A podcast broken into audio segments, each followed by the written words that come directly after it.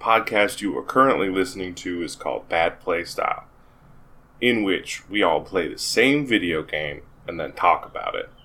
During the course of which we will swear a ton and probably spoil every single aspect of the video game.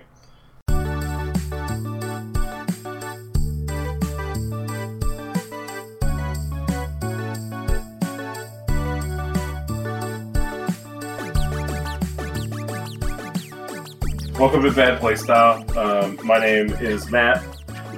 I'm Keenan. And I'm Owen.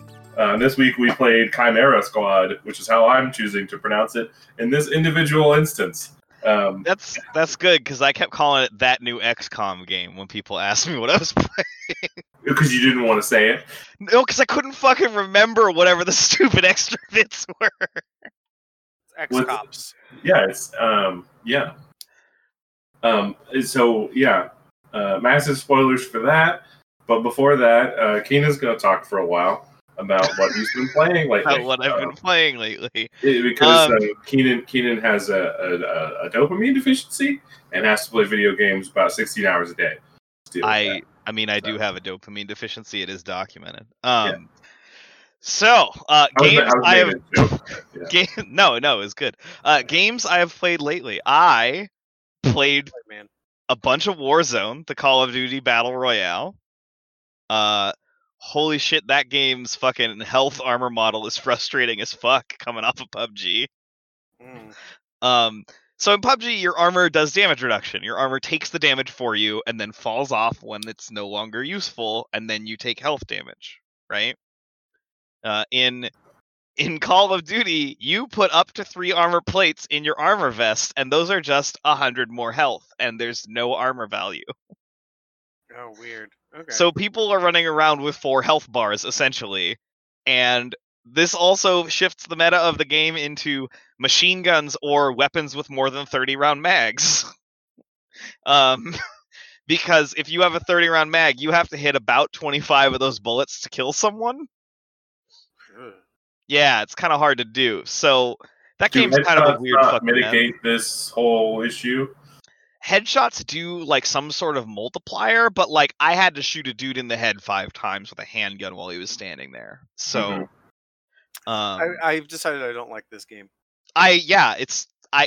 So we're gonna get to what I've replaced it with later on in the week. Uh, but I also played through the entire campaign of that game the same week, like beginning of last week. Um, the newest Call of Duty campaign is both a reboot, so they're doing a lot of dumb, tongue-in-cheek stuff about what we did before without actually having it happen. They're tonguing it- people in the cheek. Yeah, definitely. Um, But also- around making out randos. it's kind of impressive how well they created a somewhat emotional storyline for their giant fuck you six hour action movie. Um, they they bring in a character who is a freedom fighter in Urzikstan. Yeah, Yeah. shout out to your your fake Middle Eastern country, Call Yeah, of Duty. I've heard of this thing before. I am, I am, I gotta say, hundred percent done with this whole "our video games aren't political" shit that they're trying Yep. to pull. well, Your video games are about war, which is the Yeah. most political thing there can be. I don't well, know. and Urzikstan is like at all times yelling that it's Afghanistan at you from the things you're visually seeing. Uh, there's a point where you literally, as a child, sneak through an opium field away from Russian soldiers. Just Like it is, it is just Afghanistan. Quit fucking around. But they managed to tell this really interesting, like somewhat nuanced story about uh, a little girl who ends up becoming a freedom fighter because the Russian general is a bad guy, and then she ends up working with the American Tier One badasses. Um, Great. but but it it's it's surprisingly effective in its storytelling. Um, and then of course you know yeah, I watched a, I watched a video about how uh, most of the characters in that game's motivations don't make sense. Yeah, I remember that. Yeah, yeah. Um, but but she she being the lone character with motivation, well fleshed out. um, yeah, so like it was fun for six hours, and I'll never go back to it. Um, and I sort of feel the same way about Warzone. Like I'll probably play it with some friends who want to play it, but I don't want to play it on my own time by myself. Um, it's it's not its gunplay is is confusing and frustrating, and I would rather play, and I already don't like uh, Apex Legends because at least in that game I can do cool things. Um, so I stopped playing that, and then randomly found a video about Hunt Showdown. Uh, and that video explained why I should play that game for multitude of reasons that were all exactly my shit. And I started playing that game. That game looks like weird in a way I can respect, but also at the same time, I don't know. I I feel at all times like I am too tired to learn to play it. That seems fair. That, that makes- Um, like, do you know that feeling where it's just like mhm. I, I'm too tired right now. I can't do this, and and like that like game, and yeah. that time will just never come for that game for me. I think. Which is, Yeah, which like- is a shame because I think that there's a decent chance that you'd like that game, Owen, Mm-hmm. from what I've seen. Yeah, so that game has first of all, it's a Crytek game. Um I was streaming it earlier and had to turn down some game settings so that I could stream and play that game and still leave enough room on my CPU for Discord to work properly. Nice. so it is 100% that Crytek game still. Um but it's Did you hear that they're remastering Crysis? I mean sure, why Like- not? Like, like now that Crysis has probably been dethroned as the system killer, it's like, well, we have to remaster it so we can murder people's systems again. Yeah, no, no. Uh Crysis needs to do that forever. Uh Yeah. It needs to, yeah, So- it needs to be the benchmark of your of your rig for the rest of the time. Yeah. right? Uh, yo, this runs at 60 frames on Crysis. We need we need to go make a new remaster. Yeah. um, yeah, so uh, it's Some more triangles in there. it's like so much the anti battle royale the way that game works. Like, it's only 12 to 16 people, and the main goal of the game is to run into the map and find the monster and kill the monster. And when you kill the monster, you can pick up a bounty off of it and run to an exit, and you get a shitload of XP. Well, it's more like Uh, Tarkov than it is like Kind of, yeah. anything else. Yeah. Yeah, it, it's a little less. I'm gonna punch you right in the face, and you're supposed to like it as you walk in. Like, I played some Tarkov at one point, and that game was like, "Fuck you, learn everything." And this game is like, "Here, have some guns." Do It almost stuff, sounds more like um like the Dark Zone from the Division or something. a little bit, yeah. Like the because the the thing that happens when you kill the monster and pick up the bounty is that now everyone can see you on the map. Yeah, yeah. um, and they're supposed to hunt you down and take it from you. So it, it creates some really interesting run and gun battles that are cool. Um, but the the other thing about the game is it's in the late 1800s, like post Civil War in Louisiana. So it has this really rad, like spooky swamp vibe with all the zombies and shit running around. okay. Um, God, I love swamp settings. yeah, it's super good, and they like they have the tech to back it up, and so it looks fucking fantastic the whole time. And then all the guns are like either powerful single shot rifles or like wimpier lever action rifles. So the game like is super methodical in this really bizarre way that you can't find anywhere else. Like it takes the things about Siege that I like and the things about battle royales that I like and then smashes them into this cool southern bayou horror setting that is also my shit. Oh, and you remember how good the audio is in Senua's Sacrifice? Mm-hmm. Yeah, this game has that. Like it does all that binaural audio shit. So like you can pinpoint where people are at all times based on the sounds they're making. And then one of the things that ends up in the environment is there's just tons of what the game calls sound traps. So there'll be like a dying horse, and if you walk too close to it, it whinnies, and then people can hear it from far away. Um, or there's a lot of like broken glass on the ground and like hand, cans hanging from door frames and shit that you have to sneak through, or you make a shitload of noise. Is there fog? There is fog. There's fog. There's rain and thunder does and the- lightning, and Does there's a the fog night sound? The fog, the sound on the fog is a little dampened, but not a lot. Okay, that's good. Um, I love. but sound, like like fog sound dampening is. yeah. Yeah. And then the lightning and the thunder, the lightning is always like a second before the thunder. And so you Okay. can you can do some shot timing bullshit if you want to. I feel like games get that wrong like weirdly often. yeah, like instant thunder crack. Yeah. Um yeah, so it it's it's visually insane. Its its audio is ridiculously good and it's really hard to play things that aren't good at audio after playing it for a while. Um, I went and played some Siege after playing it, and like Siege does 3D audio pretty well, but not as well as that, and the audio Yeah, aren't nearly got as some intense. fucking blind spots and some Yeah, weird, weird Yeah. Oh god, there's footsteps. Oh no, it's a floor below me. Um, right. Yeah. Um. Yeah. So that's those have taken up a lot of my time lately. Oh, and World of Warships. Weirdly enough, you shoot ships in the head. That's all I gotta say about that. Shoot shoot them with naval guns. Yeah, I've been playing a lot of weird methodical games because that's the thing I need when everything else is stressful as fuck. Apparently. Apparently. I get that. Yeah. All right, am I going next? Yes. All right, so um, I've been playing two things that are worth talking about. Um, the first of which is I, I I went down kind of a weird uh hobbyist rabbit hole. Um, so I've been playing Animal Crossing. That's not the really interesting part of this story, but um, I've been trying to get rid of one of my villagers, and I got rid of him, and I got this other villager to place him. And they kind of suck. And so I, I started looking at my options. Like, all right, I want to get another villager, but I don't want to go through all this hassle of like getting another suck ass one or something like that. And one of the things you can do with a Switch is you can tap an amiibo to your Switch, and then whatever amiibo that is, that person just comes. Like you, it's not even like luck of the draw anymore. Now, I'm not a fool. I'm not about about to buy no stupid fucking amiibos. Um, but amiibos just have NS- NFC chips in them and you can buy blank NFC chips on Yep. Amazon. And you can install an app on your phone that will let you write NFC chips. Mm-hmm. And then you can find some shady ass website that has dumps of every Animal Crossing amiibo. So Did my girlfriend turn you on to this, or is this a weird coincidence? No, No, they did this separately. It was really weird for me when Okay. you explained it, like 15 minutes after Bree did. Yeah. okay, that's awesome. yeah, You- so I'm- okay, so this is human trafficking, though.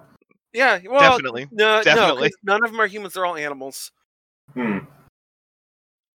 But I could put like Link in an NFC chip, and that would be human trafficking. Well, this is a whole conversation that I don't want to have about the the human Wait. status of people of villagers in. Uh, Wait, wait, Link has pointy ears. He's like an elf or something, isn't he? yeah, see, this is why I didn't want to have this conversation. I'm already. And Mario's Mario. definitely not human. yeah. No, he's never been human. I, I, I saw him stand alongside a donker, and he is definitely not human. I've seen him go into magma and come out fine. Yeah. He wasn't fine. He was screaming his head off. Um, so anyway, so I, I I bought blank NFC chips so I could spoof Animal Crossing amiibos, and that was that was a weird thing I did. An And then- excellent use of blank NFC chips. Yeah, yeah. Um, I'm gonna have a lot, so I, I don't know what to do with them. I'm I'm gonna have to figure out something fun to do with them. Uh, There's got to be something cool, something like 80s hacker style that you could do with them. yeah, or like make like a cool toy to take to work. Yeah. Like program each one with like a different sound or something, and like laminate them so that I can give them to preschoolers. Hmm. I already tried copying our door key; it doesn't work. Uh, that sucks. No, Yeah. I'm I'm talking about yeah. I like Owen's idea of like doing sounds. Like you could make a bunch of like how how thick are the NFC chips? Um, here, let me open up my Amazon orders because they're not here yet, unfortunately. Oh, okay. Uh, I was just saying, could you like laminate one into like a playing card or something? Yeah, yeah, yeah. That's how a lot of people do it. Um, like there's a whole sub community of people who make their own Animal Crossing amiibo, right? But then they mm-hmm. make like nice cards with like a cute little picture in their name. Well, all, so like, so laminate it. so here's what you do. This this is for work.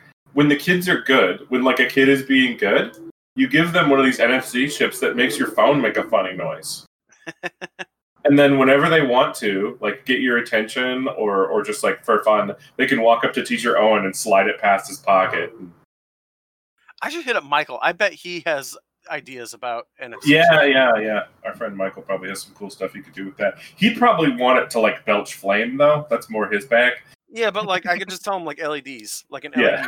LED. yeah, you could make like a ball that does different LED uh like Yeah.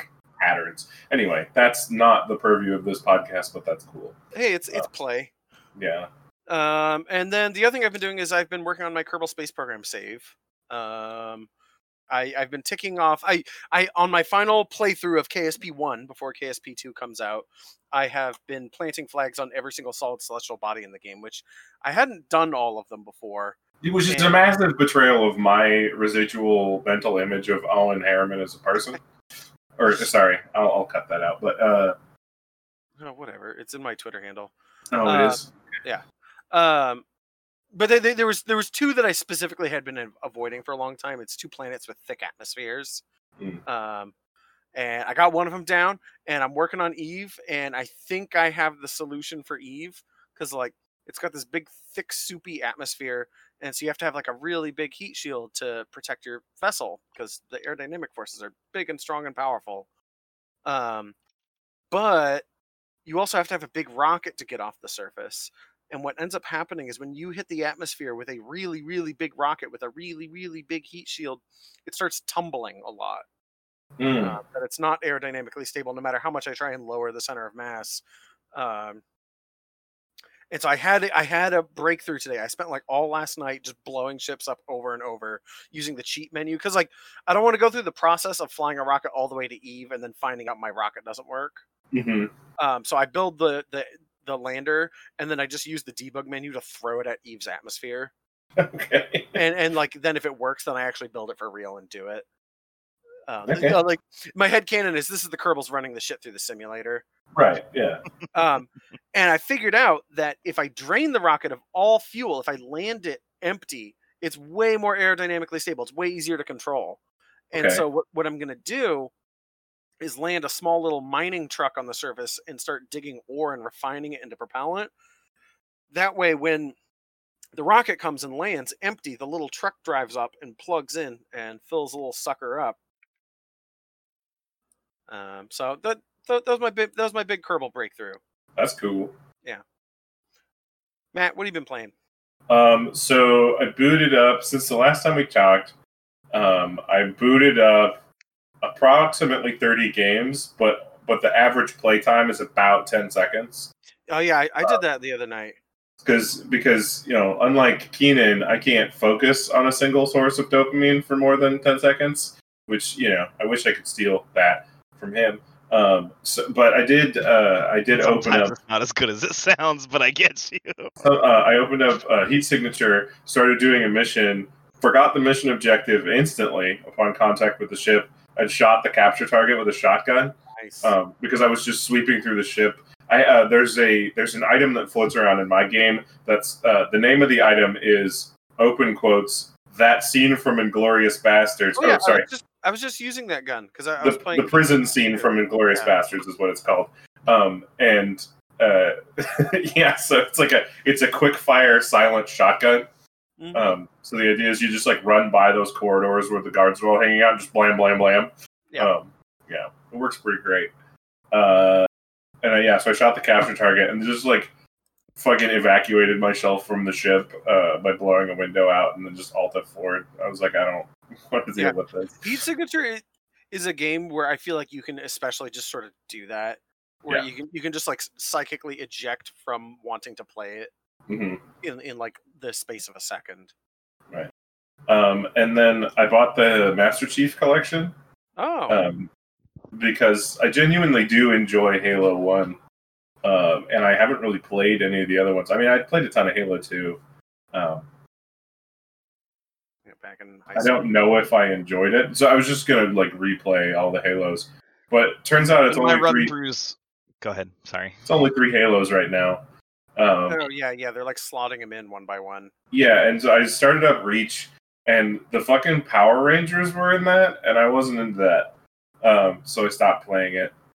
Um, if you don't, if you don't understand the joke, there, there's like um, more different Earth Spartans. There's like a dude with a kukri on and like a skull on his fucking face, and there's one of them It's- has like a robot arm. So It's their attempt at giving them characters.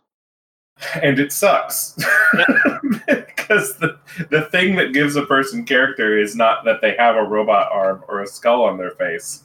yeah. It's like the things they do and say. Yep. But yeah, fucking yeah, it was awful. Um, I I don't know if I'll continue to play, but the, The the Halo books are still better than the games. sure. Um, speaking of XCOM, I recently found out that there's like five uh, XCOM novels, and like most of them are canon. Like the ones that came out since uh, since Jake Solomon's been at the helm are all like canon- canonical. Um, Wild. and the two of them that got written in the old days aren't, and one of them's in Russian and doesn't have an English translation. Um, so that's super weird. Uh, then uh, Owen infected me with the disease and, and made me start playing XCOM 2 again.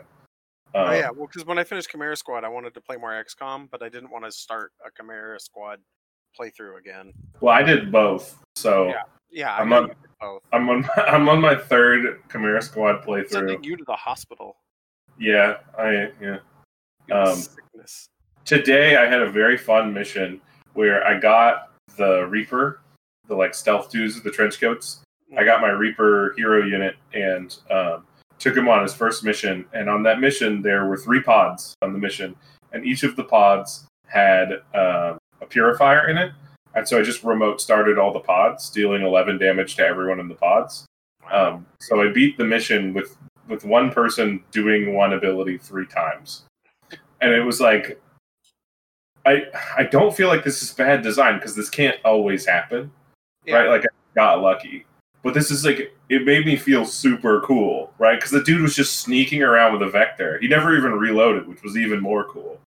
Um, and he just like killed like 13 fucking things that were mad at us. Um, Did he get a promotion afterwards? Oh, he got so many promotions. Holy shit. Um, yeah, I, I'm playing a super modded playthrough, so like everything's wacky. Um, the mission we were doing was we were we were releasing a muton defector from prison, Huh. um, so that he could be on our team now. So you have a um, you have a muton on your team? I have a muton on my team. That's cool. Uh, there's a lot of animations that mutons aren't rigged for, and it's really funny because the first thing that happens when a muton isn't rigged for an animation is that you know how they have like their neck where like our head would normally be, and then their Uh-huh. head sort of like protrudes outward from that. sure. That that whole apparatus like sucks into the neck hole. Um, Huh. And then they stand upright like a person, and their arms and legs suck in like a turtle, and then they do the animation, and it's really fucking funny every time. Uh, Sounds wild. it's especially wild on the on the the plane. You know how there's that like loading screen where you Mhm. see them all sitting down because it's just like a muton torso strapped in. Uh, Aw, man. oh man. it's fucking weird. Um, and then they're not rigged for any of the animations in the photo booth, so they always T pose. Um, it's fucking wild. Man, muton Yeah, culture buddy. weird. Yeah, muton culture is really weird. Um, but uh, yeah, I suppose that's that's kind of this is a good segue to just start talking about the XCOM we were supposed to play. Yeah. Uh, yeah. yeah. As good a time as any to talk about. hey, hey guys, uh, what did you think of Chimera Squad? Um. Do we want to talk about what it is first? Oh yeah, sure. So uh, Chimera Squad is um, Firaxis. Uh, Firaxis is is like uh, it's run by this the, the old dude who created Civ. I forget his name. Um, Sid Meier. Sid Meier, yeah. So Sid Meier was was uh, approached by Mark Nauta, and Mark Nauta was like, "Hey, I got this. I got all these crazy ideas for for XCOM." And Sid Meier was like, "Those ideas are cool, but I'm a little worried about putting them in just like a mainline XCOM game. How about we do this other thing because I like your ideas, but like let's not make everybody mad." So they made this game, uh, Let's not fuck with expectations. right? Because Like a sideboard. people at this point have a very clear expectation of like the flow of an XCOM game, and this is not that at all. Um, it- basically, ba- basically only the the very base elements of like how turns are work in the turn are the same, and then like the names of stuff is similar, but like a lot of stuff is different. Um, so yeah, it's Mark Nauta's attempt at like trying something new in XCOM, which I think was super fun. It's uh, hard, fast, and wet XCOM. You know, Yeah, it's. I'm done with it, and I haven't gone back to it or anything, and I, I'm not really sure like how I feel about um the difference in the gameplay loop. I guess. Uh, it feels super good when you manage it right, but it feels real bad when you drop it too. Um, Well, that's XCOM. yeah, but I feel like this game slides harder faster. Huh. Like I feel like in in XCOM 2, in our playthrough of XCOM 2, like I could fuck up once in a mission and it wouldn't mean three people died. Uh, whereas like in this game, if one person goes down because you fucked up, it's pretty much done. Um, in a way that Yeah, I, I, definitely felt similarly that, that that if one person goes down, it will often spiral, and and, and I won't necessarily lose the mission, but like things will rapidly get worse. Um, because and like because when they're downed, they're always on a timer. Yeah, and then and then like it forces you into positions you don't want to be in just to save them, and then like on top of all of that, you end up in this situation where, um, like because of the way the turn order works, you don't have the the same sort of surety that you're gonna last through the enemy turn, because it may just be that the enemy keeps knocking your dudes down and your turn is less and less and less, right? And so it becomes this thing of rather than like, okay, your turn, my turn, it becomes this thing of like, You're you're saying once a failure state is reached with like, um, with like an individual character like taking too much damage. right, right. I'm only allowed four characters, right? Period. Yeah. I my squad cannot get bigger throughout this game. I can get different options to plug into my four man squad, but you're almost always kicking the door in on more than four plus people. Right, and so the whole game the whole game then becomes how do I efficiently use the tools I've been given rather than how do I flood the zone with more tools like XCOM Right. 2. Right. Or or like there's no such thing as pod control in this game, right? Which I actually think I actually think is the absolute shit. I have maintained for years that the absolute worst thing about XCOM as a as a oh, game Oh, yeah. series is is the fact that being good at XCOM is more to do with managing pods Breaking their its aggro? systems. Yeah, yeah. and breaking those those under the hood systems than it is to do with effectively like playing a tactics game. Right. And so when this when this version of XCOM works, it works fucking great. But when you fuck it up, it fucks up so bad that, that like uh once I'd figured that out, like once I'd figured out how to mitigate the failure state, it was fine. But that swing hits you way harder in this game, right? Like it, it it's one of those things like because I only have four guys and because I only have so many abilities to push the enemy down the turn order, if I fuck this up, they get the upper hand and I suddenly have one guy left and no turn. Um which which like only happened to me a couple times, but like it sucked so bad and felt so bad, I refused to let it happen again, right? Which was good. Like it beat me into the right shape to play the game correctly. But it was like, oh man, that sucked, right? Game- like Games should teach you how to play them. Yeah. right and it, it definitely does that but it's also like we said like you said at the beginning like it it makes sense that conversation you you summarized makes a lot of sense because this is not the game i was expecting when i hear the name xcom and that doesn't mean i'm mad at it doesn't mean it's bad it's just like it's such a shift from what i what i was used to right um Well, I was there like when both of you guys said like, "Oh, I think I've gear shifted in." right Like, I think I get it. And like you guys were both having like a like a not a real hard time, but like it wasn't hitting. You know? Right, right. There was definitely there's a point in time where it's like, oh, this is the rhythm I need to be working in. Now I get it. I, I Mhm. think part of it for me is that in XCOM, I'm very accustomed to being able to like sort of make the squad I want. That like if I'm playing XCOM 2 and I decide I, I don't like so and so class or I don't like this stripe of abilities on a class, I can build up my team to what I want and I can double up on the classes I like and and use them in a way that I'm I'm good at and I'm effective with and because it's this like small roster of discreetly written characters um you don't the, the closest thing the closest you ever get to doubling up on anything is like bringing more than one um, trooper who uses the same weapon Yeah. Like, Right. that- that's the closest you can get to that. And the and the the um, strategic layer in the game is, and- I, I don't mean this as a drag. It's clearly just not where their priority is. But the strategic layer in this game is very shallow compared to other XCOM games. Oh, super shallow. Yeah. And so that level of customization that I'm accustomed to being able to level at the game just simply isn't available. Yeah.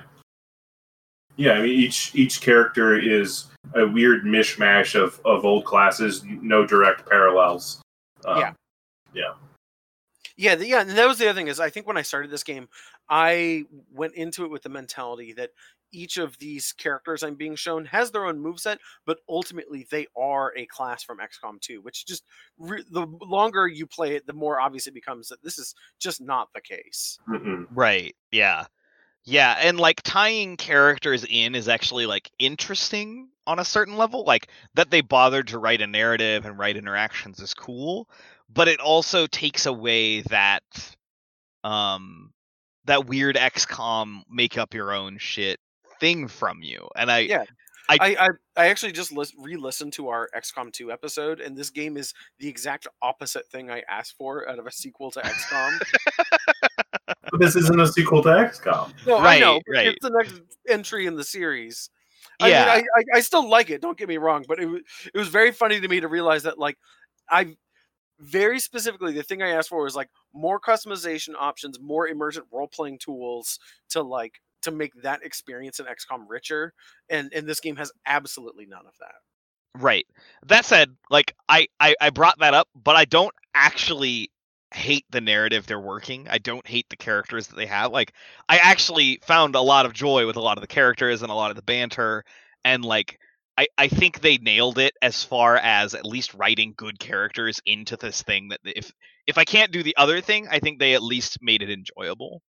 Um I, which I is really is, I think the thing I like about this the most. Um, sorry, did I interrupt the thought there, Keenan? I was. No, I was you're in my, you're good. okay. You're good. All right. Um, the thing I like the most about this is how short it is. Right. because Right, it- because it, it doesn't say this is the this is the new XCOM train. Get on it or fuck off. It, it goes. right. it, it, it's it's it's more like hey, ride this crazy ride once every six months when you remember it exists.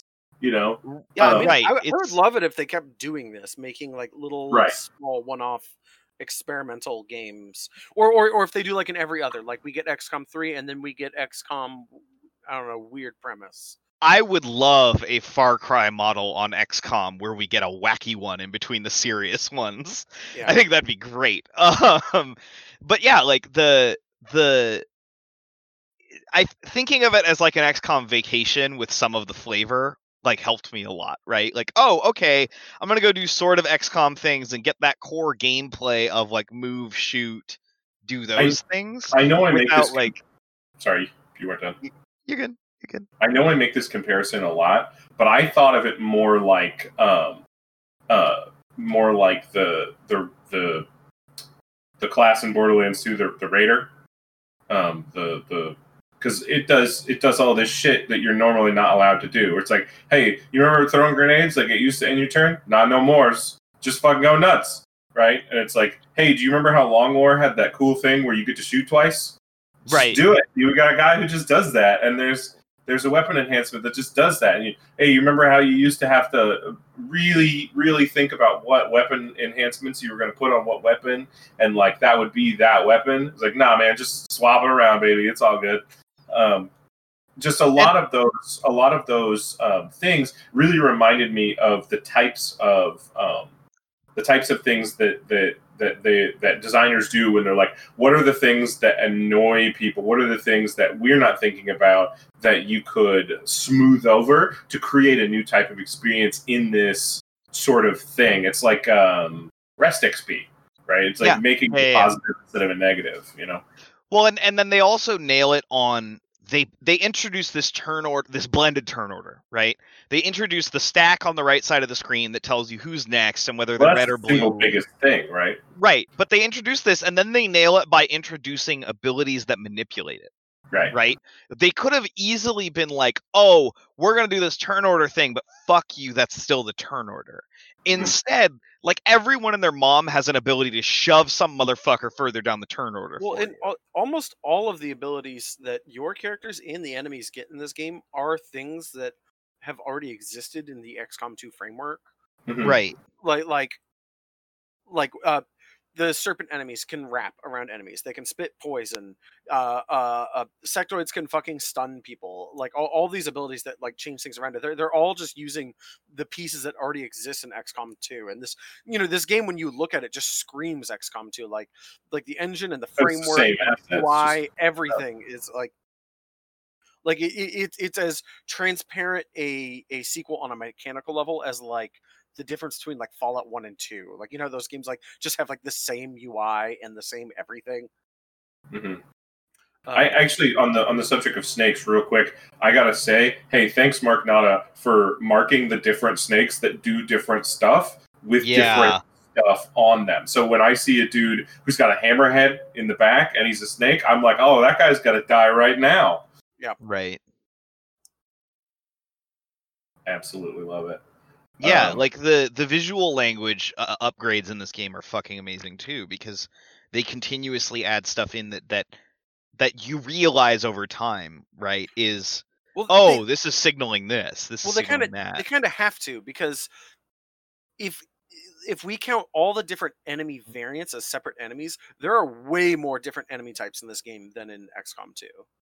That that like like because there's like five types of sectoids. There's five types of snakes. There's four types of mutons. There's like you know 10 hybrid dudes 10 humans like the actual different names for enemies like there's an enormous amount of them and Yeah. they each and they all have like basically a small subset of what their alien species had in XCOM 2 so you really have to make them stand apart from Well, it's another. it's really nice because each one, much like um, I, this, really like being a person who's DM'd a lot of like fifth edition Dungeons and Dragons or third edition Dungeons and Dragons. It really reminds me of uh, NPC design in that where each one of them has one, maybe two active abilities, Mhm. maybe a couple passives, but it's like the scope of what this thing can do is very small. So when you see it, you immediately know here are the threats from that. Here are the things that it can do. Here are the ways that like you. It, it's all about um, being very efficient, which is like the whole core of the game, right? Is like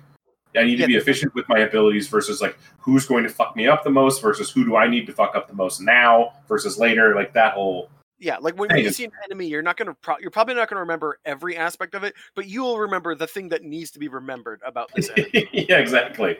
Yeah. It's like uh, when I see dudes with um, with solid shields, I'm like, ah, no big deal. And when I see dudes with like electro shields, I'm like, that motherfucker needs to die right now because he's going to add three hit points to everybody in the room, and I can't have that. yeah, or the fucking um, what you call it? The it's not the Muton Legionnaire, it's the Praetorian, the one that gives Yeah. it her own armor. Like fuck that. Oh fuck Well, him. he gives yeah. himself armor every time you hit him. Yeah, yeah. Fuck that guy. Yeah. I, I fucking hate it too because when you shred him, because it's like the master tier of every weapon gives you shred. You shred him, and he's like, "Oh, my armor got shredded. Time for a new point of armor." Time for new armor. He just like keeps pulling it out of his pocket and putting it on. Like, yeah. Butthole.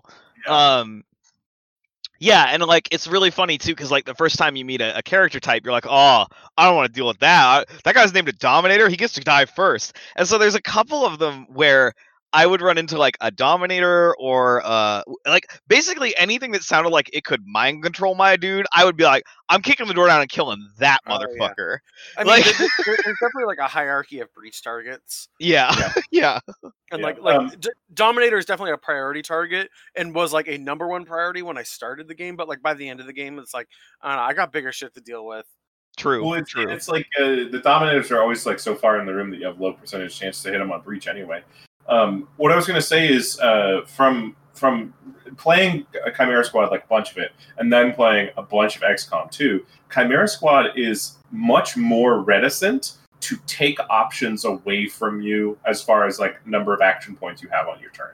XCOM is all about like XCOM 2, all about taking actions away from you. Like priests do stasis, sectoids do mind control all the fucking time, um, shit like that. Like, yeah, Chimera Squad Well, and, doesn't. and, and codexes do that ability. What what the fuck is it called? The the big shadow bomb that unloads all your guns. right, but, Where you, but you may as well have lost your turn because you have to move because it's going to blow up next turn and you can't shoot. You have But in, in XCOM 2, that's less of a problem. Or in, in Chimera Squad, that ability is less of a problem because you can reload without ending your turn first, then move, which is super great on people like uh, like Blue Blood has an ability where he gets Overwatch for moving. Yeah. Yeah. If he did Well, shoot his turn, it's fucking also, in amazing. Chimera Squad, like more of your, all of your soldiers have abilities that aren't guns, Right, Yeah. um, which is not always the case in XCOM 2. right. There's, Which- there's, there's always like I- the, the the game will do stuff to you, but it's more about limiting your options rather than taking whole actions away. Right. And Well- that, that that everyone has a non-gun some sort of ability that's environmental or whatever, like gives you more options in a way I hope they carry forward. Well, also, um, fuck, what was I going to say? I forget. Never mind. Let's move on. Okay. Um, what do you? So one thing I really, really um, enjoyed was uh, the lower scale here. Um, so it feels much more like a police department dealing with out of control criminals than it does like a full blown war effort. Right? Mhm. Like I'm, I'm not burning down buildings. I'm blowing up furniture. I'm not uh, dealing with hordes of chrysalids and and mechs and mutons. Like I'm not those- saving villages, Right, right? when- like when when big things higher up the tech tree for the enemies show up in the game, it's scary. Codexes are frightening. They were in XCOM 2, but they're even more frightening now. Um, and like the gatekeeper and the sectopod, holy shit, those Mhm. were some Fucked up. that was fucked up, Or, or the Archon. Yep. yeah, the Archon, yeah. That they hold the Archon in their pocket for so long is so good to me. Like the Archon like finally shows up at the end of those missions and you're like, "Oh, fuck, I remember those." like, Yeah. Although they kind of they kind of softballed the Archon because if you stun him, it stops his blazing pinions. yeah.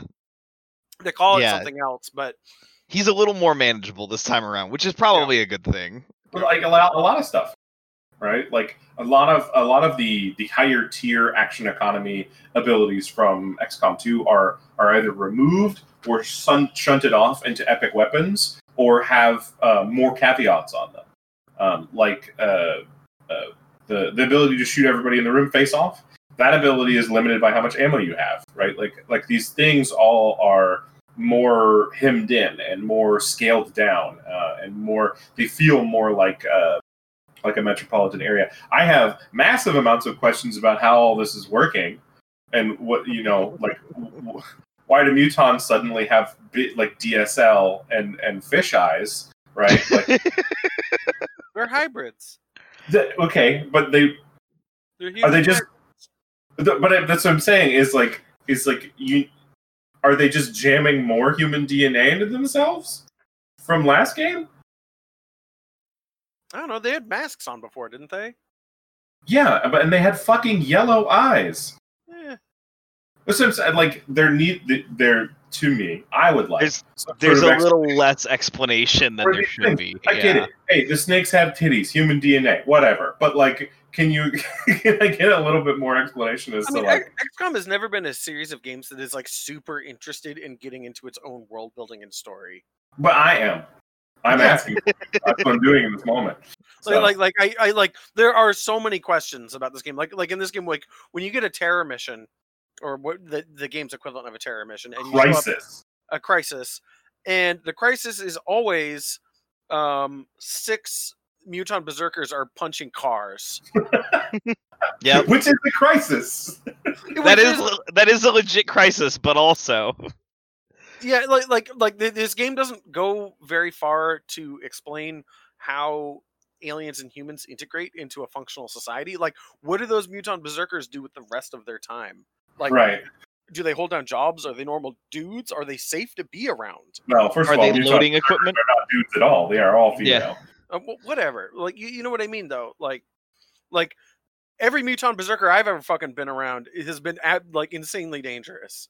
Yeah. Uh, to, to, to its own team and to mine. Um, Yeah. I, speaking to that, like I would love to know the answer to these questions. Also, weird thing: the um, the most dominant female you ever talk to in any mutant society in the game has white skin and red modeling. So like Hmm. I don't know, maybe it's something to do with that, but like they don't. Yeah, they don't. Yeah, uh, Firaxis has zero interest in explaining um, the the deeper intricacies of how any of this shit works. What, what, what is the role of chrysalids in, in modern society? Oh, to to not have them and kill them immediately.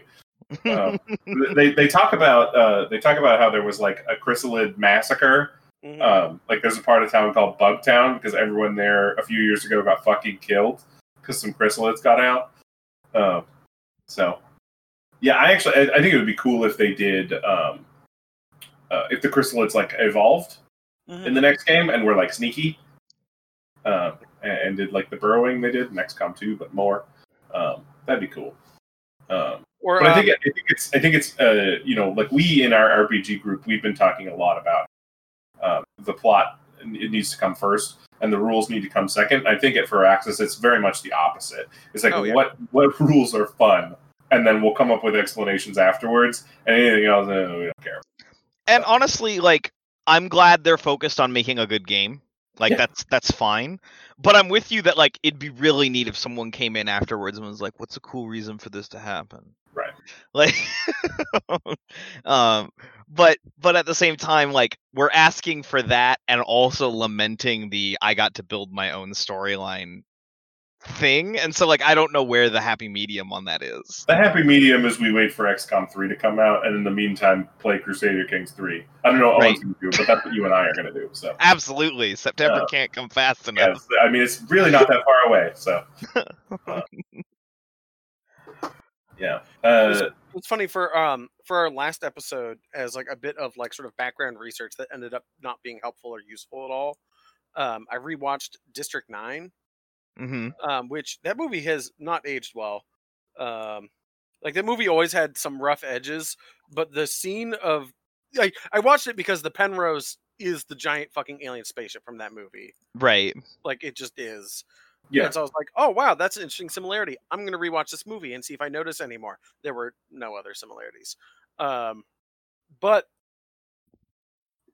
the first 20 minutes of District 9 are basically what you're doing in this game. The the like crackdown in, in Yep. the like bug ghetto of you just like kicking in doors and burning down buildings with like you know, where like aliens are like cooking up alien space drugs or, or whatever. Yep.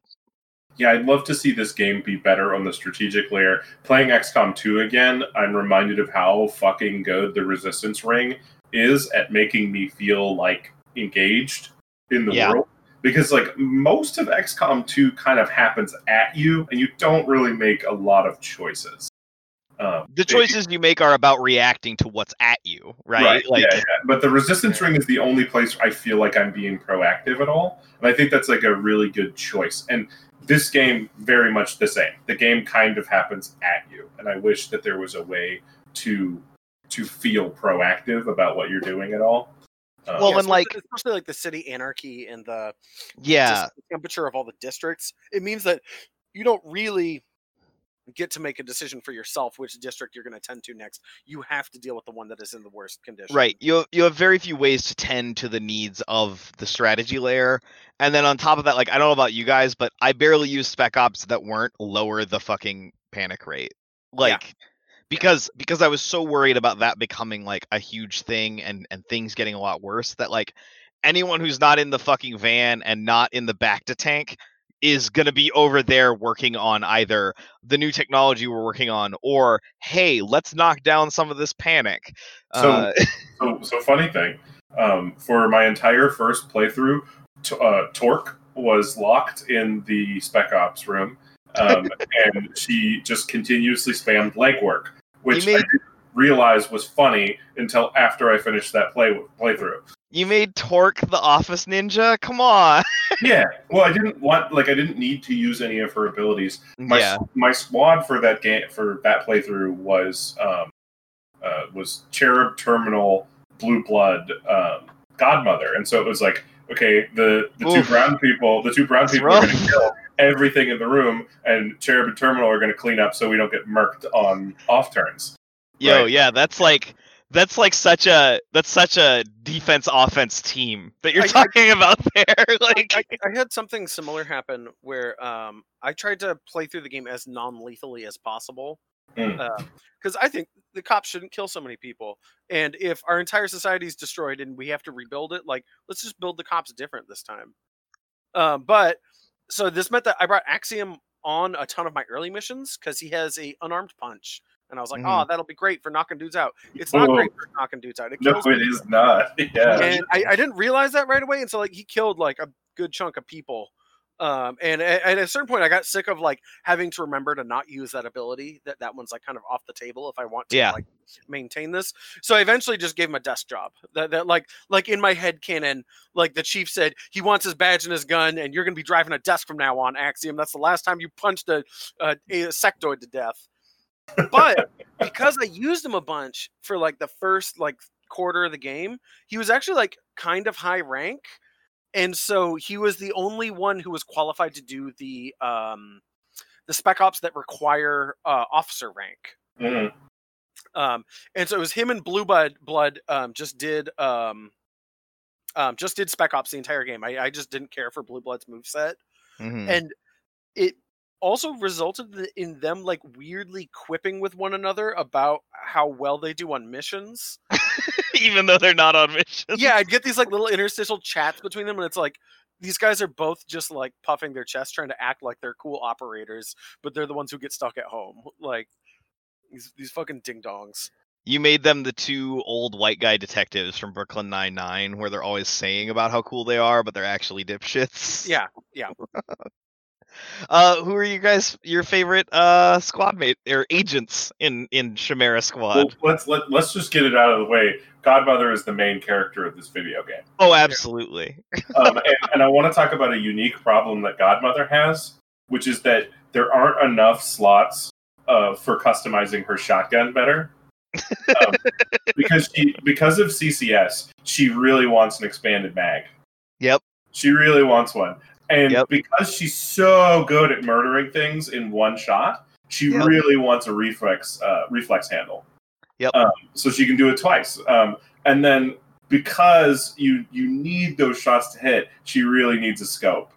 Mhm. And so what ended up happening was just she spent most of her actual turns reloading and moving into a position to force the enemy to kill themselves on their next turn. Okay, yeah, okay. I ended up wielding her that way some. Uh, I found her the highest tier expanded mag and slapped that on her and didn't look back. Hmm. Uh, so she had three extra rounds. Oh, Which- I, I, I went with the auto loader for her, so she uh she gets free reloads. That was the other thing she was carrying. Okay. So she has huge mag and can reload it for free once or Oh, twice man. throughout the mission, and it was so good. Um, there were there were some instances where I would look at the way the enemy was going to flow through the room, and I would just plop her in cover in the middle of it and be like, "You're gonna reload because there's gonna be about five dudes running by you right now," and she just fucking housed them on their own turns, and it was awesome. It felt so good when it worked out right. Yeah. Um, yeah, I, I, you know, Owen and I have talked about this um, before, and I've held off on on my comments on it. But I think that like most of the operators have a mode that they can get to. Some of them are like they're shit in the early game and they get better. Some of them are really good in the early game and they sort of slowly slide off just ever so slightly. Mhm. Um, and some of them really just need a buff, in my opinion. Yeah. Um, and the three people who need a buff in uh, in ascending order of how badly they need buffs are um, Axiom, Cherub, and Shelter. okay. I, I I think that like Shelter can do some cool stuff, but he's playing XCOM 2 when we're all playing uh, Chimera Squad. Right. Like Right. the, the I- he has are would be really good if we were playing XCOM 2, but we're playing the game where each of my dudes gets to do three things on their turn, right? And so it's not cool to bop someone out of cover and spend most of your turn doing that, right? Yeah, shelter becomes a lot cooler when you get him to the point where when you relocate, when you switch places with someone, it bumps their turn order down. Yeah, and that, that that's Uh, cool. But uh, what I'm saying is great. he he needs something for his early game at the very least Oh, for sure, because he feels like a weight. Like it's it's not enough. Yeah, you know, he gets cool. Like like Solace is cool. Soulfire is cool. Uh, uh, getting um, getting uh, uh, the the the spray ability that Terminal has on him when he when he swaps places with people. Those are all really good abilities, but it's just it kind of feels spread out, and that's also my problem with Axiom is that I he wants to be this weird like switch hitter where like sometimes you use the shotgun sometimes you punch people in the face and like do status effects but it's just like neither of them is really good enough to justify me The bringing either zephyr or godmother really inconsistent too. yeah Like- that's like the I- other thing I never felt like um and every time I ever told him to punch someone, it was never on the assumption that they would then receive a status effect. Like like because like if you start depending on it, you're just gonna fuck yourself over. You're gonna put yourself in a bad Right. situation. Uh, right, yeah. whereas Snake Lady spits poison and they get poisoned. Unless they're immune to poison. Right? Like like you're you're banking you're if you're spending an entire action on this thing, and if you're trying to get the status, that's like really important that it hits every time. Or it needs to counter that by being better at something else. And he doesn't really do that. Right? Like um Yeah, and um, so and with Cherub, uh, you could literally fix my entire problem with Cherub by giving him a free point of armor at the beginning of the game. Yep. Yep. Yeah, he's fine if you do that. If you don't, he kind of sucks at the beginning of the game. Yeah, yeah. I, I I started using him pretty late into the game. Um He's Yeah. fucking DDLK late game. yeah, yeah, yeah. Like like, he he was when it wasn't his turn, he would have like three points of armor because I had like a plated vest on him, Yeah, and and he would get one on his off turn, and then he would yeah like, and he starts with one. Well, plus like it, uh, he has, I think, the most interesting ability because he just slaps a shield on someone that negates the next attack that hits them. Okay, it's kind of fucked up. You can't put it on like hostages and civilians and stuff. Oh You what? can put it, Yeah. you can put it on VIPs, like the ones you're supposed to escort out. You can put it on, but you can't put it on the other ones. You're right. Like, Like when fucked Ci- up. when City Hall got attacked, I was like, oh, this will be great. We're gonna go in there, and he like Cherub's just gonna protect the fuck out of these people. It's like nah. nah. no, like anytime you have someone you need to pull out when it's one of those missions where you go in, grab them, and leave with them, he can do it, which is Okay. fucking sick. Um, You know what sucks ass though? what? You know how Zephyr gets parry? Uh, no, because I didn't have Zephyr. Okay, so Zephyr gets Templar parry as her first ability. Uh, Okay. When you, when you level her up, which is amazing. Everyone, everyone in this in this call knows that fuck Templars rule, right? Templars they're like, rule. Yeah, Templars they're are- really good. They're they're like a grenade, but a person. They just fuck everything up. It's awesome. Man grenade. Yeah. uh, well, I usually do a lady grenade. Um, okay, but but- yeah, I mean, yeah, but person uh, grenade. but but uh, Zephyr, if you do parry on her, and then you also have a shield on her, both will get used up from one attack, Mm, which is lame. So you can't Yeah. like I've put I, like I there was this point where I put her in a position where she was going to get attacked by two different people, and then the first one ate both, and the second one shot her a bunch, and she took a bunch of damage, and I was like, what? Oh, that reminds me. Um, I had something that I ran into a few times that kept pissing me off is I would put a shield on, like you were just talking about, and disarming shot still disarms even though it gets blocked by the shot. Oh yeah, and poison goes through it, and there's yeah, statuses still go through it. That's poo poo. It is poo poo, but I think it's important for the balance of the game somehow. I don't know. You probably have to talk to Mark about that one. Um, yeah, I, I liked Verge a lot. He, he was probably my favorite, my favorite like character moveset in the game. Like he's the character that I would want him in XCOM 2. Well, he, he's the yeah, he's he has all the moves you have the least access to Yeah, in, in XCOM 2.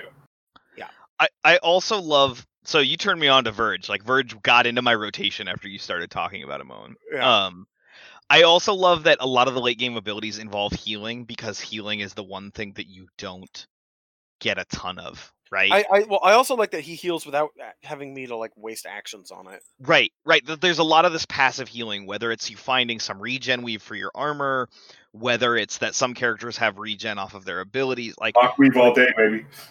yeah, and so it's it's one of those things where it's like, okay, they looked at what the issues were going to be, and they put some things in that if you were paying attention would would lighten the load significantly. Like, uh, I started putting regen weave on Godmother so she just gets two health every time her turn comes around, which doesn't sound like a lot, but when I tell you that she has 12 health bars and is fucking in it the whole time, Yeah. it really works out. No, yeah, no, so like, I, I that was little trickle of healing really adds up. Yeah, yeah. Yeah. The, the, the little trickle healings are great. Um, here's the here's the thing. Um, shit, I lost my train of thought. Uh, M- Mockweave is really good. Maku's Um, super good. Yeah, because so so. Oh, right. Here's what I was gonna say. So in XCOM 2, taking damage means you fucked up.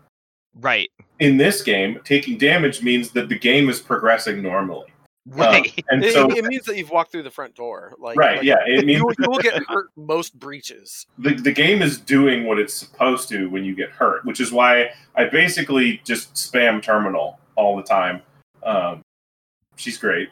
But uh, here's the thing if you take less damage, you need to do less healing, and your soldiers get less scars. So I, as soon as I found out about Mockweave, which gives you 50% dodge, which is Fifty fucking amazing. dodge. Yeah. so good. So so half the time when you get hit, you take half damage, which means that all that healing burden way reduced.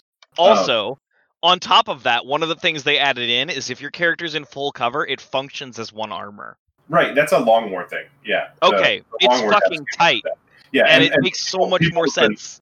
people have been screaming that at uh, Firaxis forever. Is that like along with being harder to hit, you should also just have a point of armor. It feels better to be in in high cover then, right? Mhm. Yeah, it, it- like it, this is my safety safe, right? Like,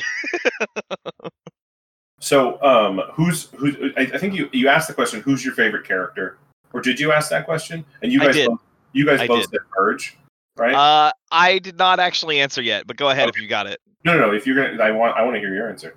Uh, I actually really loved Torque, even though she's definitely a cop in the worst way. Oh yeah, she's the fashy cop for sure. oh, absolutely. Um, but I loved that they bothered even doing that with one of their characters. Like, like Torque. For people who don't know, Torque is the snake lady on your team. She is one of the snake people. And Uh, her entire thing is that she signed up for XCOM because it was the only place she could get into the dark, fucked up shit she does as a snake person. Like, she is. Torque is the fucked up Spec Ops agent for the aliens who turned leaf turned over because this was the only place she got to do the work she enjoys. And as a result, like she's this standoffish, like piece of shit in your office, Also, but like is so good at killing things. so two, two, things about Torque. Um, her being like white colored almost certainly means that she is uh, the spawn of the snake alien ruler, uh huh. which, which means that which means that Jane almost certainly knows where her mother's skin is located. Right. And then and then second, uh, her voice actor did not know she was voicing a snake person. oh, really? which I actually think is fucking brilliant. Is you just like like you don't want to show them a picture and be like, oh, I want you to do this muton voice, which is why uh, like Axiom's voice doesn't sound like this, right? Like, right, right. and her voice doesn't have like elongated s's or whatever. They just sound like people because they are. right. So I think that's brilliant from the um, from the design perspective there. Yeah, and like I I part of the reason I like Torque is because I thought it was a really interesting writing decision on their part to have someone who was this dark. Right? Who was like, no, I'm actually just into fucking killing shit, and this is the only place I get to do it. Well, okay, like a, fine, whatever. She's a fucking Punisher logo on her truck, you know? right. yeah. Right. Like like she she she's this weird like thing that can't exist in the regular society, and as a result joined XCOM and recognizes that and is smart enough to do that. And I think that's like It, it, it does make like Advent and the Elders and the Alien Invasion that much more of a like one dimensional mustache twirling villain thing. Oh, though. Absolutely. Uh, like, like she's just a bad guy. yeah, yeah. Uh, she's a bad guy who found a place where it was acceptable to be herself enough. Um, and yeah, like I, it's one of those things too. Like I wouldn't at all be surprised if Advent or uh the the elders come back and suddenly Torque is on their side, right? Like hmm like uh, she's she's tolerating you because she gets to fucking put her tongue on people and squeeze the shit out of them. Oh, gross! Why'd you say that? You know, when the that's what she do. Cardassians when the Cardassians captured Deep Space Nine, Odo was still the chief of security. Right, right. like Oof, oof, oof. Yep. Yeah, I wish DS9 had dealt with that more. Anyway, um, my favorite character is Patchwork. Um, uh, I think it's I think it's tight that they have a disabled character in this game. I love that shit. Um, I think that if you give a reflex grip to uh, to Patchwork, she's a fucking murder machine um, because she damages things when she moves. She stuns things when she uses her 100% guaranteed to hit move. Um, Okay. and and then also I, can I murder things with her She is rifle. psionic. Is that what I'm hearing? Uh, no, she's um. So you know how Terminal is the medical specialist. oh, okay. She's the roboticist. okay. Um, and so she has these big like Coke bottle glasses, and she's Mexican. Um, and she electrocutes everything. And if you take her against Sacred Coil, her all her electrical Oh, yeah. damage to all the robots. Um, See, she showed up on my options after I dealt with them, so she didn't really have a lot of appeal. No, she she makes Sacred Coil super easy to deal with, but then also like if you give her a reflex grip, she'll fuck some shit up. Um, from the back too. Yeah, it's nuts. Oh yeah, Uh, Terminal's late game ability where Overwatch just constantly works. Again, she would move, she would heal someone, she would reload, and that would be her turn, right? Like, Yeah, I think my favorite one of the like unlocked abilities you get for getting max rank and then sending them into the training is got to be Cherub's Return Fire. That Yeah. shit, yeah. I saw a meme Yeah. on uh, on the XCOM Reddit where it was like, "Oh, so you've chosen to die?" right, right. It makes him like a lot more dangerous. Yeah. Uh, in a way that like I wish he had something like like because his breach ability is I'm gonna block the damage, right? Yeah, I'm the shield guy. I'm coming through the door. Look at me. Look at me. But like that, he doesn't have something that's similar offensively at the beginning is awkward, right? Like, well, I think yeah, I think that's part of the whole narrower focus um, Right. thing. Is like nobody has two breach abilities. right? You know, like some people do, but they're used at different points in the breach. Right, like some people have abilities that pop as you're going in the door. Some people have abilities that pop when you're through the door, but nobody has two at any point. So, yeah. Well, and I Uh, always feel like with Cherub during Breach, it was like honestly almost more important than his phalanx abilities, just having him like run into the middle of the room to make everyone else feel really uncomfortable about their cover situation. yeah. Uh, the time honored XCOM tradition of making enemies turn yellow and do something dumb. yeah. Just like like stomping him into the middle of a room and just having him plunk down his shield and just sit there. Yeah. And the wonderful thing about that ability is that since you can use it on other people, you could make other people do that too. Yeah. Be like, hey, go, go, hey, Godmother, do you want to be stupid for half a turn? Go. I most of the writing for the squad members in this game doesn't really super duper work for me, but I love how much of a big dumb boy Cherub is. Oh yeah, Yeah. he's he's super. He's like, hey, when are we going to the base? And Whisper's like, uh, we're at the base. yeah, Yeah. like like it, it just works so well with it, the like sort of dumb dildo gameplay of just like charging him into a room, and he Yeah. somehow never gets hurt, even though everyone around him gets hurt constantly. The the running joke by an XCOM content creator is that the mu- mutons yell football, but Cherub plays football, right? Yeah. Like, um, Is I really, yeah, is football. No. Um, It's meld. so I really like Terminal because she is every bit the World of Warcraft healer character you expect, in that everything she says is about I'm either your medic and not looking at your rash, or hey, stop fucking getting shot. like, She was uh, she was too like Avengers dialogue for me okay, in her dialogue. Even though I spammed her constantly, she was like, she's like, oh, give somebody a Snickers to the first person who doesn't get shot or whatever. Like, uh, I don't know. It's just I thought that dialogue was funny because she says, "Uh, I've got a snack for whoever gets shot next," and Terminal's like, "Wait, are you fucking telling?" Or not Terminal, uh, the Whisper. Captain, yeah, Captain Sweatshirt is tell is like, "Hey, uh."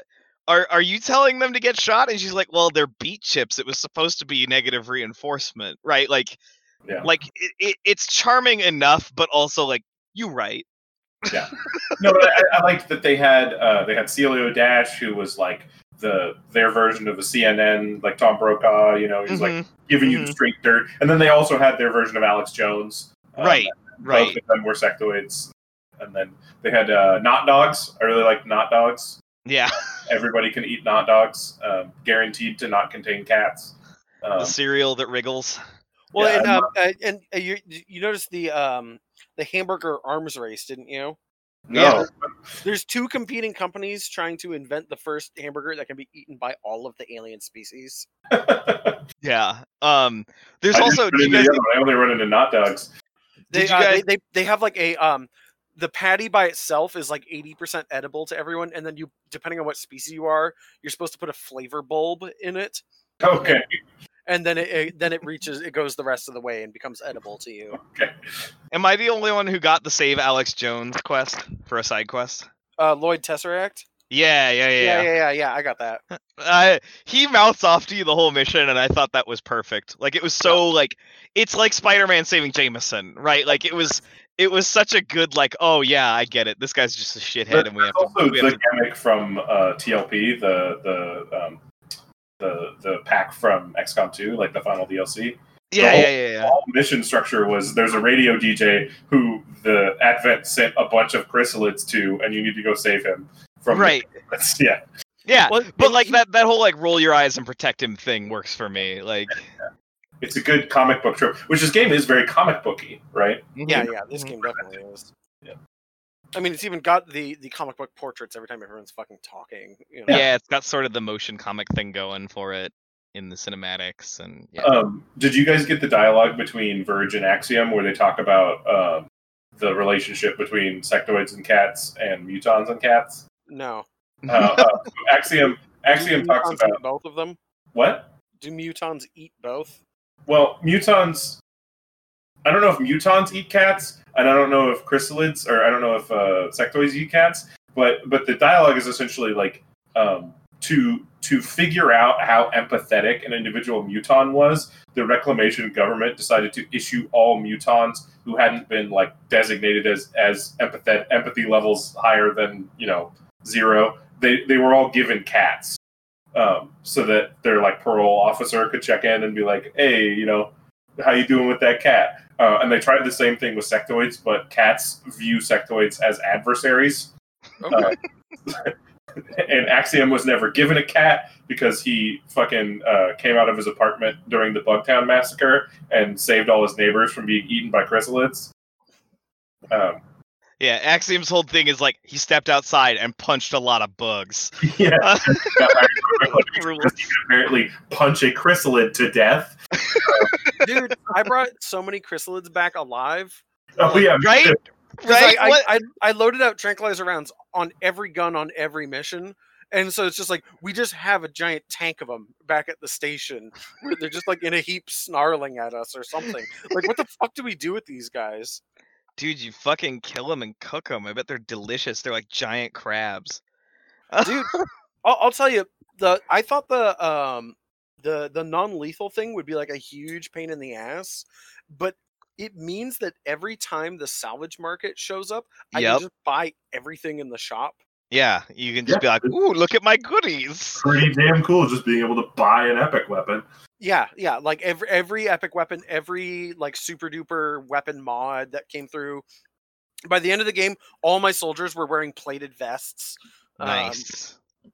like it like it was fucking rad.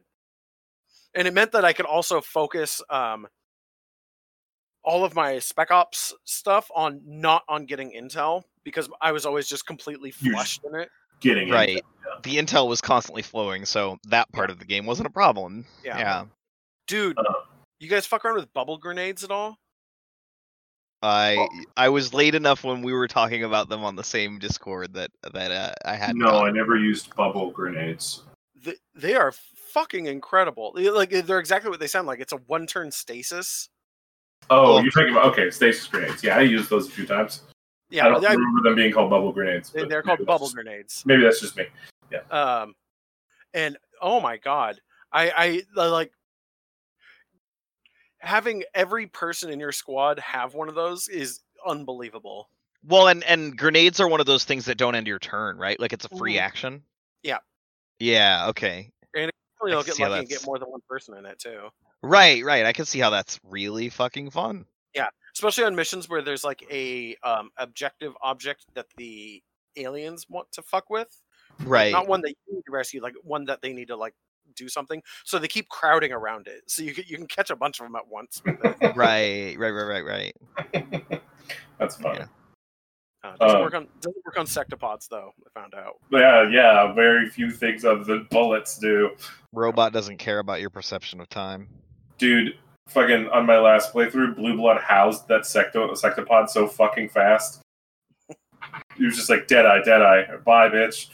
Um, yeah, I guess. Uh, so I, I, beat the, I beat the game the first time, and then the second time I was like, "Oops, all shotguns!" And my squad was everybody who had a shotgun, and I just rushed mastercrafted shotguns, and it was a fun time. It was terminal hanging out with three three people with shotguns. It was great. Okay. Claymore, Godmother, and Axiom just having a good shotgun party, killing Yeah. fucking everything. I, I got two epic shotguns really early in the game, so I, I actually never bothered like teching up my shotguns. Putting dragon rounds through everybody, especially if Oh. they have mind control powers, because that turns them off. Um, Dragon rounds are so good. yeah, dragon rounds are amazing. Oh Um, my and then and then in my third playthrough, I did oops all SMGs, and that was even better. Uh, What, you know, minus when do SMGs get good? uh, from the beginning of the game, they're automatically better than rifles. Um, because if there's when they miss, there's a chance they'll graze, Okay. Uh, and then they have the same stats as rifles.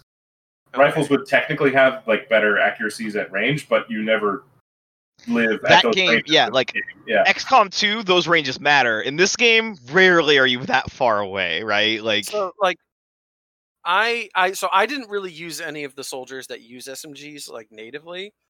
Um, but I did get my hands on an epic SMG at one point, so I gave it to the one android I built.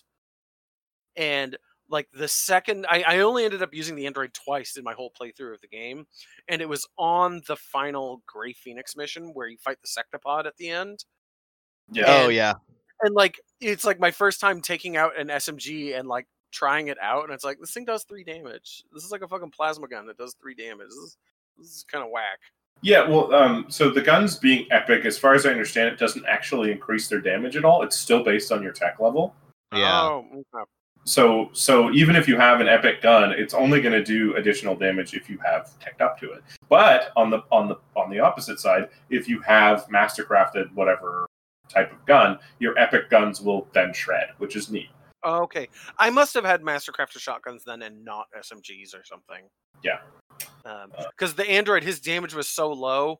Like you know how you have to like shoot those power coils to to shut the ship down.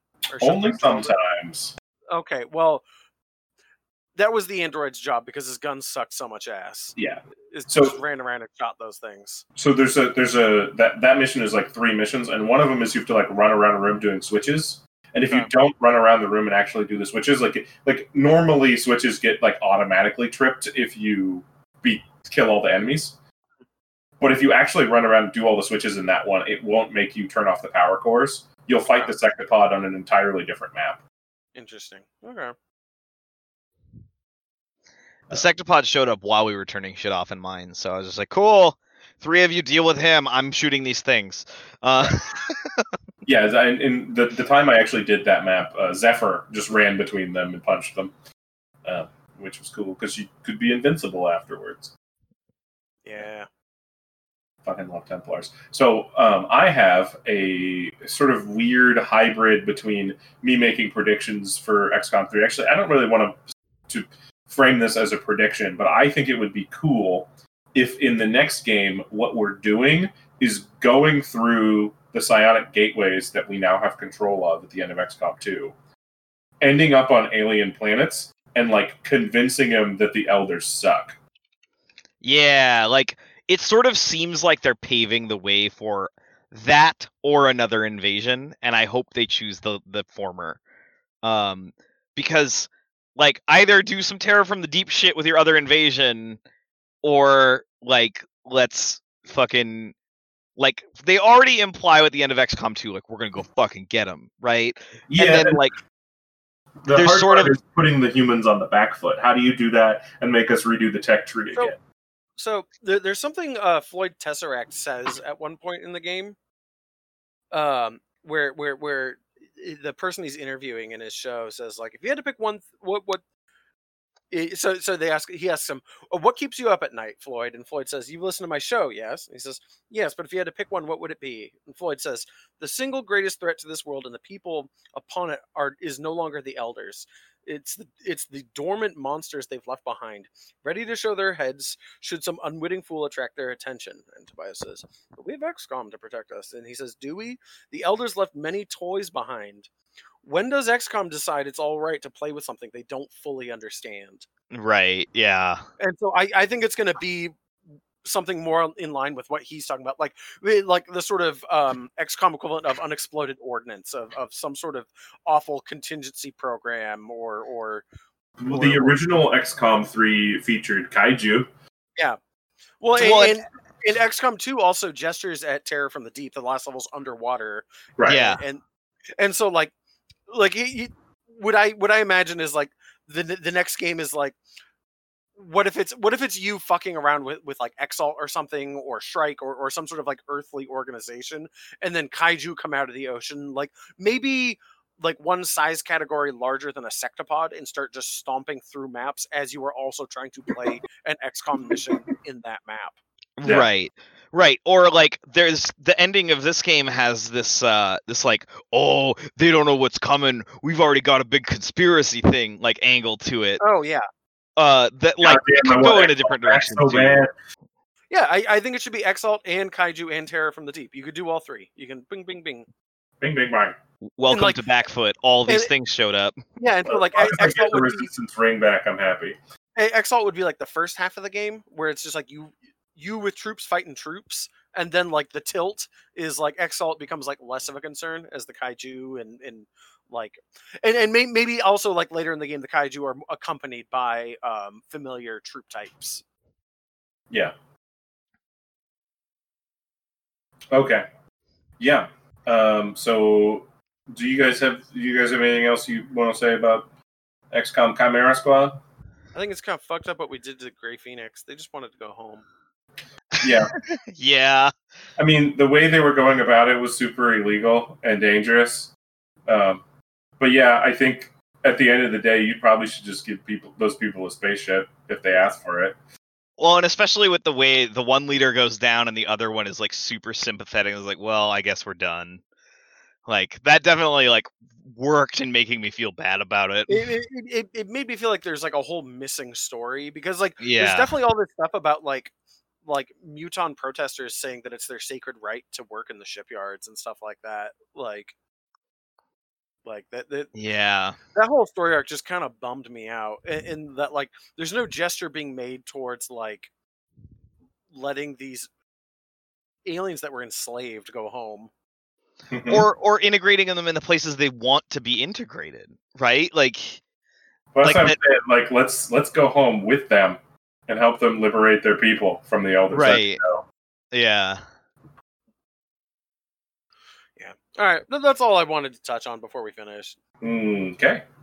So, all right, moving on. Um, it is the time for us to compare this video game to other video games um, non-standard and pretty bewildering way. Um, how many Disco Elysiums out of five does this game receive? Mm, Uh, mm, probably not much um i can't think of a lot i would say it has in common with disco elysium yeah, I mean, besides the three quarters camera angle, like, hey, hey that's the out, only thing I can think of. shout out to the the eight directional camera this time instead of four. Yeah. oh yeah, it's pretty good stuff. Pretty good stuff. Yeah, I'm, I'm comfy with the zero. I'm I'm, I'm chilling. Give it a zero. Yeah. Yeah. Uh, Temtem's out of five. Uh, I'd give it like two. Yeah. What? Yeah. Uh, Oh, hey, but no, I'm thinking about it now, and yeah, no, two. Temtem two- thinks it's a Saturday morning cartoon, and so does this game. Yeah, and they're both just numbers, also. Yeah. That hundreds of billions of numbers. Like, like t- tactical turn-based combat. Yeah. Like, Yeah. Temtem's cuter, but like whatever. It's a smaller squad. It's cuter squad. Yeah. Um, all right, so two. Breath of the Wild. What are you thinking, Keenan? I don't have much. I'm, Um, I'm honestly hanging out at zero because Breath of the Wild's whole thing is exploration, and this game's the linearest linear that ever lineared. yeah. Yeah, but but it, it's also about systems. It, like Breath of the Wild is is wh- what if Far Cry Two made a Zelda game? Yeah, and like which, which is like I think just uh, like that sort of design is is just a deep part of XCOM's DNA. And there there's there's sort of a like how can I influence the enemies thing in in Breath of the Wild that I think comes into play with the turn system in this game. Yeah. So like I'd give it like Um, one or two or something, like nothing crazy, but like yeah, I think I think one is fair, even though we named multiple things. Like it's not yeah. it's not so close to it that I feel a two. Yeah, And there's not like organic discovery of things interacting so much. It's all pretty All- explicit. Or like insane control mechanisms. American political discourse teaches us that all things are not weighted equally. So, moving on with a one, Titanfall twos out of five. Mm, Uh This game wanna has, is going to get less t- Titanfall twos than XCOM two would have. you think? Yeah, I want to say it would get two because linear as fuck, and and like even the characters are on rails.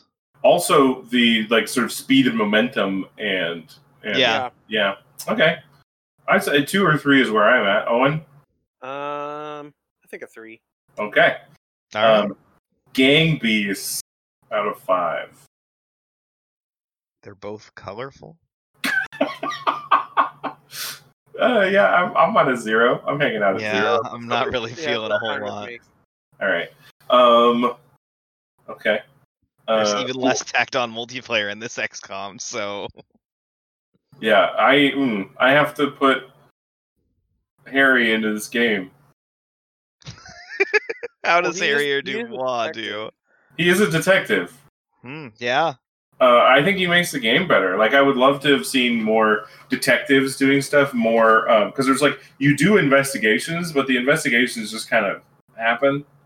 You don't really do anything. Your You don't really- investigation is a series of shootouts. yeah, your investigation is a series of shootouts. So it would have been cooler. It would have been cool to see like some weird ass mustachioed muton or something rolling around like giving you clues and you having to like give him directions Well, and that would there- there influence like how whole- fast or slow you, you get to do it the The investigation storyline for Sacred Coil gestures at police work because like the Sacred Coil people are like like hawking fake cures basically.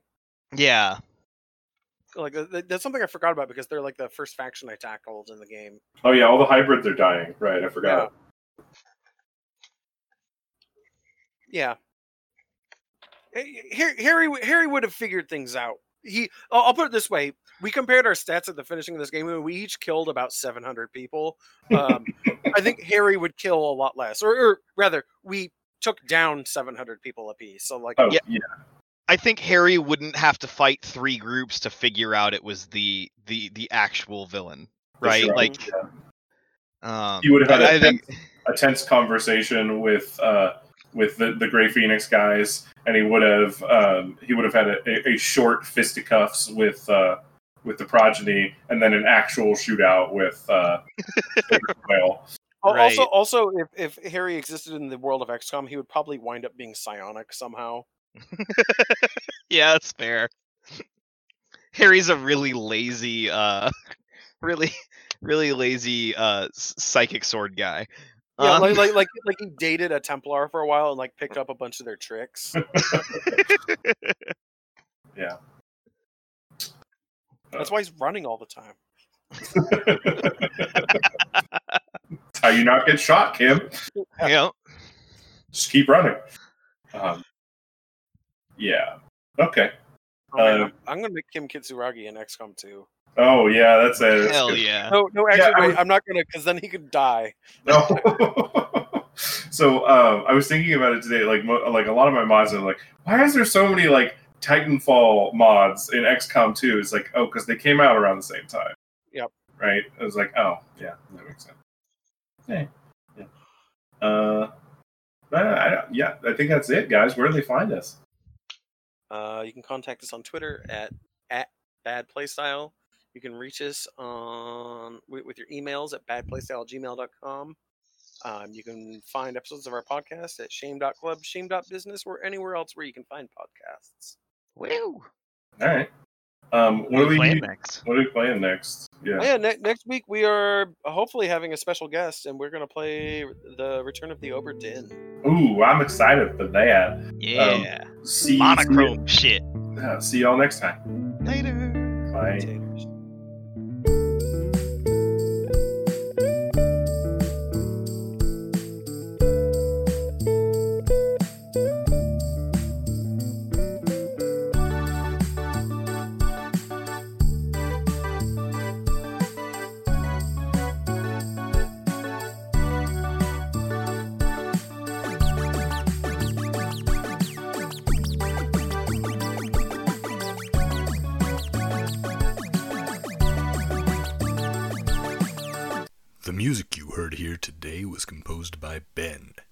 Aka Bucci Baby. You can hear this and more like it at soundcloud.com slash Bucci Bae. That's B-U-C-C-I-B-A-E. Stay fresh.